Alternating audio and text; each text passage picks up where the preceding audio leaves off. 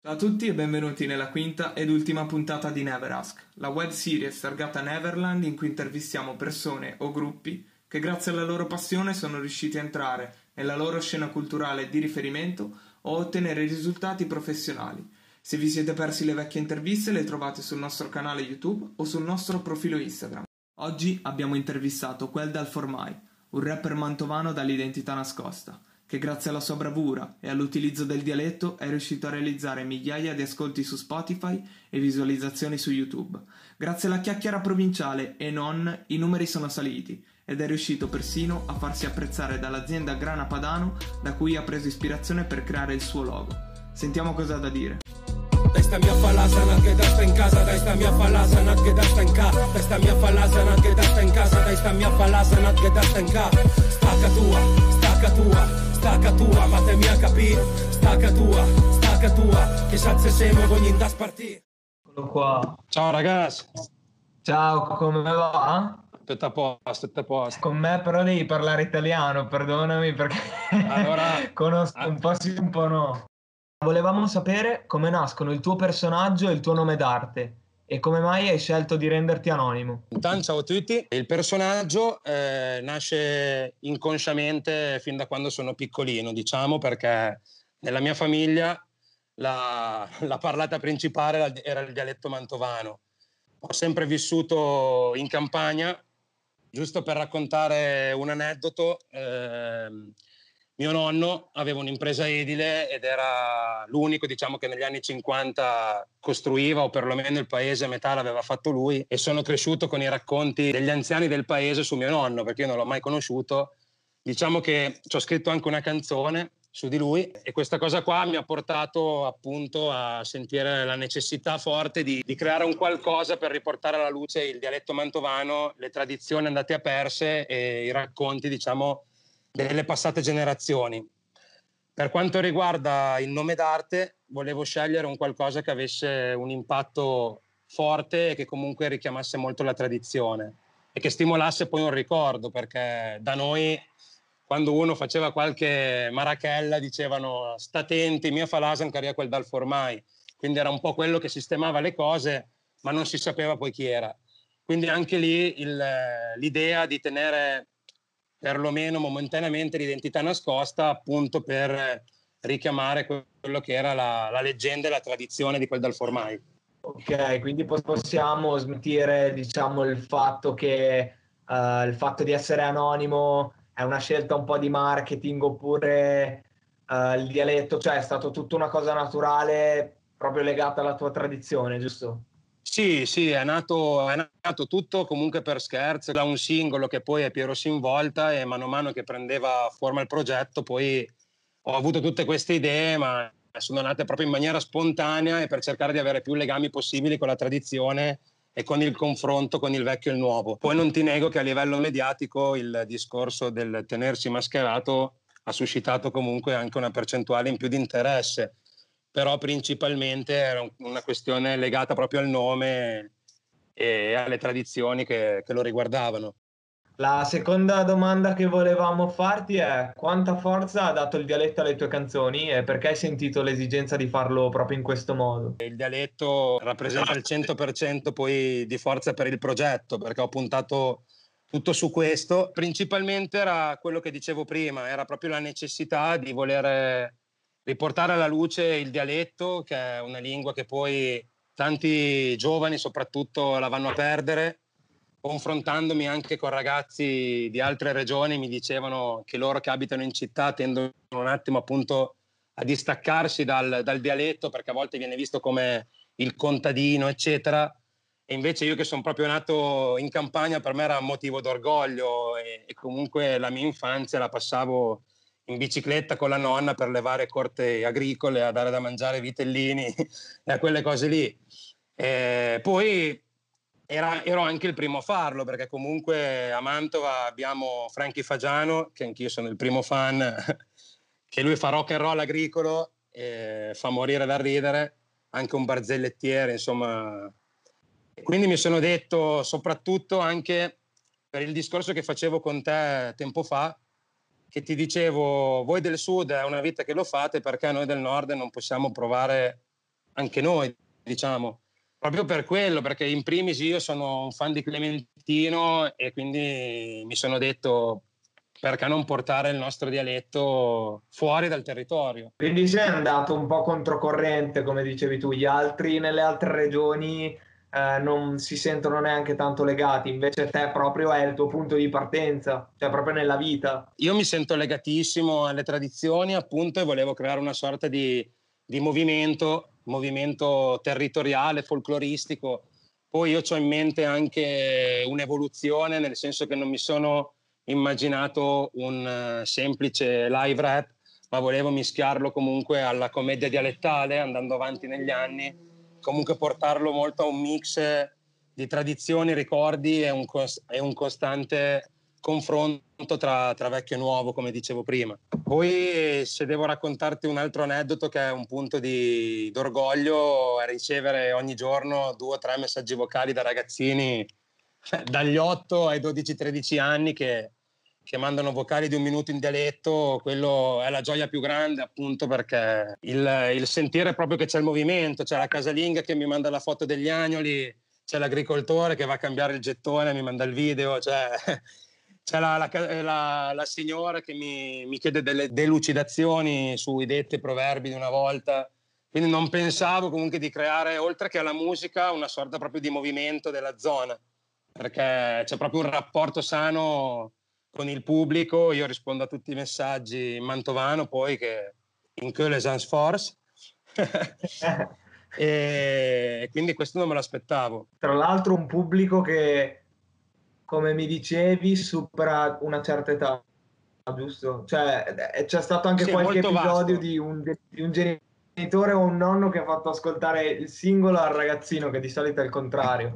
Sì, sì, sì, è vero, è vero. Questo mi ha, mi ha, stupito molto perché oltre ad analizzare poi i dati su Spotify e Instagram, che ho un'età che va dai 13 ai 65 anni, già quello non me l'aspettavo. Ho ricevuto messaggi di, di casalinghe che mi dicevano io il rap proprio non l'ho mai ascoltato, non mi è mai piaciuto, ma mi, mi immedesimavo nei ricordi di quando ero ragazzina, di quando andavo a fare le passeggiate col nonno, eccetera e di conseguenza, indipendentemente dalla musica, mi ha trasmesso un'emozione. Questo è stato il punto di forza che non mi aspettavo, sinceramente, perché anche io ero Volta ho voluto creare un mix, ho voluto fare comunque una canzone con un linguaggio ironico, ma trasmettere comunque le, poi i ricordi di, di, un tempo e non mi aspettavo proprio di vedere anche al, al live che poi ho fatto una canzone al compleanno di Kuma una sorta di festa privata, 3-4 persone mi si sono emozionate, non me lo aspettavo proprio, perché comunque tornava subito la luce, tutti mi hanno detto mio nonno, mio nonno,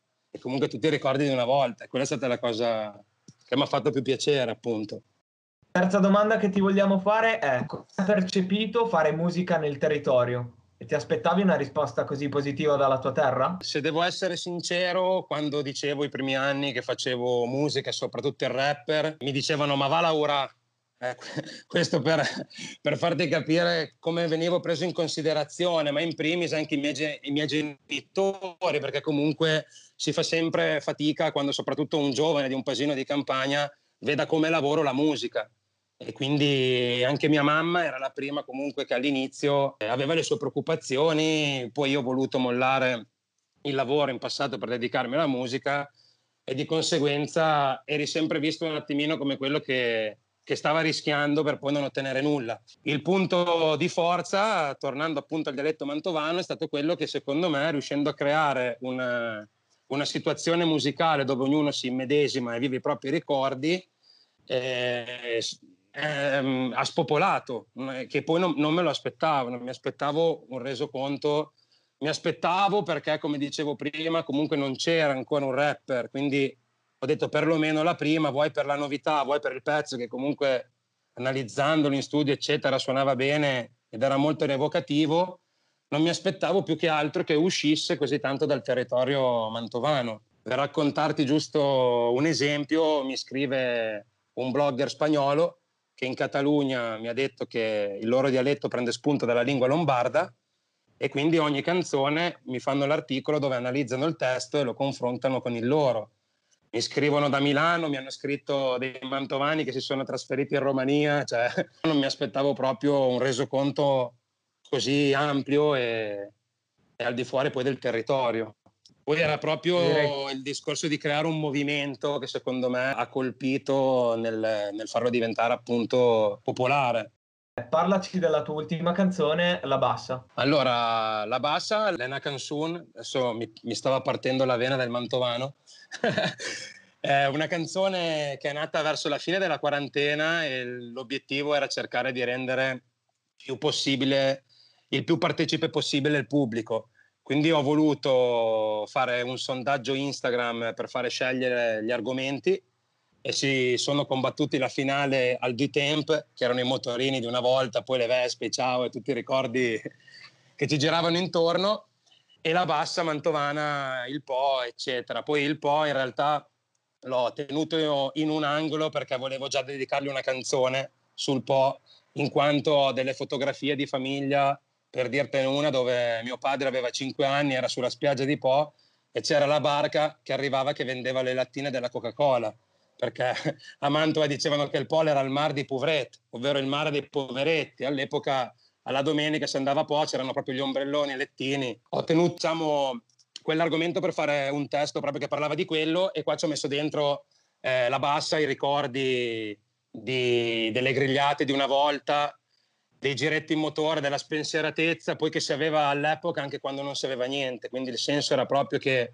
con un mazzo di carte da briscola, tre amici, un motorino e una campagna si faceva festa per 20 ore poi per proseguire col discorso di partecipazione, eh, la canzone è già uscita su Spotify e ho aspettato a metterla su YouTube appunto perché ho voluto tirare in ballo il pubblico eh, con dei video, quindi sto chiedendo dei video girati con il cellulare dove la gente può cantare con sotto la canzone o comunque fare qualcosa di rappresentativo per loro e per il territorio, quindi scene di agricoltura, di vita quotidiana, di cucina tradizionale e questo era un modo appunto per eh, rappresentare poi la canzone con i volti poi di tutti gli abitanti della bassa o comunque con i gesti del territorio. Mi dicevi che in generale la risposta è stata buona e che i video che ti sono arrivati sono anche un po' eh, esilaranti, va bene come termine, cioè sono divertenti, no? Sì, sì, sì, cioè, da, cioè dal, dal tradizionalista all'ignorante in senso positivo che fa morire dal ridere a gente che impenna col trattore ad altre scene che sono l'ora di vederle in video perché meritano. La canzone parla comunque di un gruppo di amici che fanno una grigliata nelle campagne della Bassa poi e di tutti i ricordi che ne conseguono, quindi delle girate con il motorino, ma c'è anche degli spunti comunque riflessivi della vita quotidiana poi di tutti i giorni, quindi parla dell'amico che non riesce a trovare lavoro, di quello che invece ha talmente tanti soldi che ella potrebbe sumnar, ovvero che li potrebbe seminare.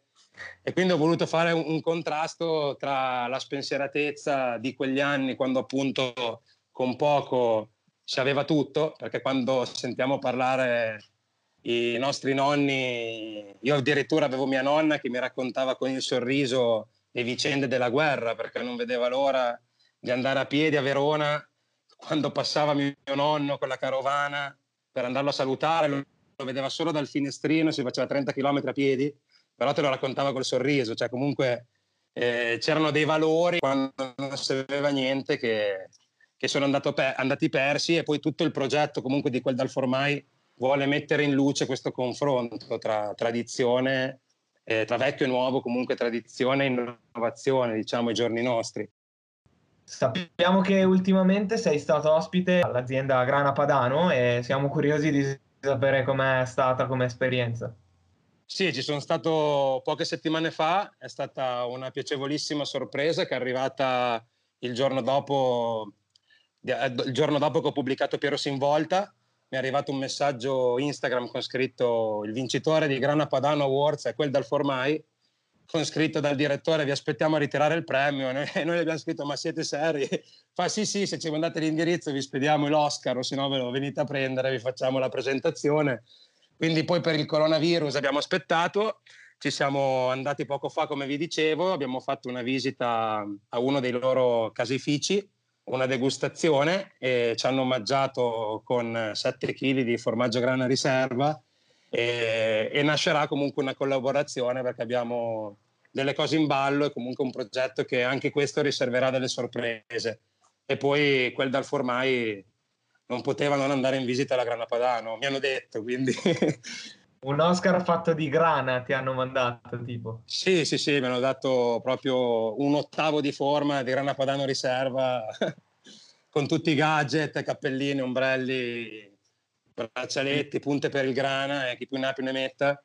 E, e poi appunto mi hanno anticipato che la collaborazione continua e mi vedrete, mi vedrete comunque associato al Grana Padano sicuramente in futuro. Va bene, noi siamo arrivati alla conclusione. Eh, volevo ricordare comunque a tutti che chi non ti conoscesse ti può trovare su YouTube sotto eh, il nome quel dal formai. Hai tre singoli all'attivo, se non sbaglio, finora. Sì, sì, sì, sono tre. Adesso attualmente ce ne sono due, ma come dicevo dovrebbe esserci anche il terzo poi quando, quando andrà in onda l'intervista e ti trovano su tutti gli store digitali, ormai i classici, Spotify, Apple Music, chi più ne ha più ne metta, sempre sì, sotto il nome. Sì, sì, quel, dal formai, quel dal formai official su Instagram e per il resto quel dal formai Shazam, Facebook, eh, Axema dappertutto ormai. Eh, grande. Come dicevano antes. L'ultima domanda che ti facciamo è, se dovessi spiegare la tua arte in una sola parola, quale sarebbe? La parola che sceglierei per descrivere la mia arte è casalina, ovvero casalinga, genuina. Una cosa fatta comunque da noi si usa molto per le cose fatte a mano, per i prodotti della terra. E se dovessi aggiungere una seconda, anche nostalgica, perché comunque un tocco di nostalgia, di ritorno al passato e di confronto poi con i giorni nostri c'è in ogni canzone.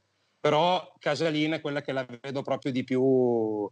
I turtei, il risotto l'Ort, tutti le robe casalini, insomma, sono quelle che più, secondo me, rappresentano il progetto se dovessi proprio trovarci una parola. Ti paragono molto a un, a un come tuo approccio alla musica e, quello, e parlando anche di quello che ci hai spiegato in questa intervista come un artigiano eh, che però non rimane di nicchia, cioè di solito l'artigiano, la bottega rimangono di nicchia, invece tu sei esploso, però il tuo approccio alla musica è molto di quel modo, cioè fatto sì, in quel sì, modo sì, lì. È, molto territoriale, forse perché, forse perché appunto eh, tanti non si aspettavano che uscisse un artista che repassi in mantovano, perché tuttora di critiche sono sincero, pensavo comunque di riceverne di più, invece ho ricevuto qualche messaggio di gente che mi ha detto il mantovano non si può ascoltare e io rispetto ovviamente tutti, però il, eh, il responso primario è stato quello appunto che è esploso, cioè anch'io pensavo, mettendomi comunque sul web, di, di avere più haters, come si vuol dire, e invece su Piero Sinvolta addirittura c'era il pubblico che prendeva le difese, quindi non c'era neanche bisogno di rispondere perché c'erano i dibattiti sul ma il dialetto in centro si pronuncia così, ma fuori dal centro si pronuncia così, quindi era anche bello vedere i dibattiti e comunque eh, Piero Sinvolta ha avuto 120 commenti, anche di dialettologi o comunque gente che poi spiegava e cercava di analizzare il testo e faceva poi paragoni col passato, perché noi a Mantova avevamo i Sonor negli anni Ottanta, che hanno fatto una canzone famosa che si chiama Pino l'Orbe, che il ritornello è Qui c'è Pino che andiamo in salita, e che poi ci sarà anche una sorpresa riguardo di questa canzone e di conseguenza ho voluto comunque tenere questo filone di, di ricordi, insomma. Sicuramente tu eh, mi parlavi di hater, ognuno ha i suoi gusti, però insomma lo andrei anche a chiedere alle migliaia di persone che adorano la tua musica, quindi cioè, sicuramente... Sì, no, ma, ma, poi la cosa, la cosa bella appunto anche, cioè quando comunque ti, ti metti a confronto è bello ricevere le critiche e i commenti di tutti.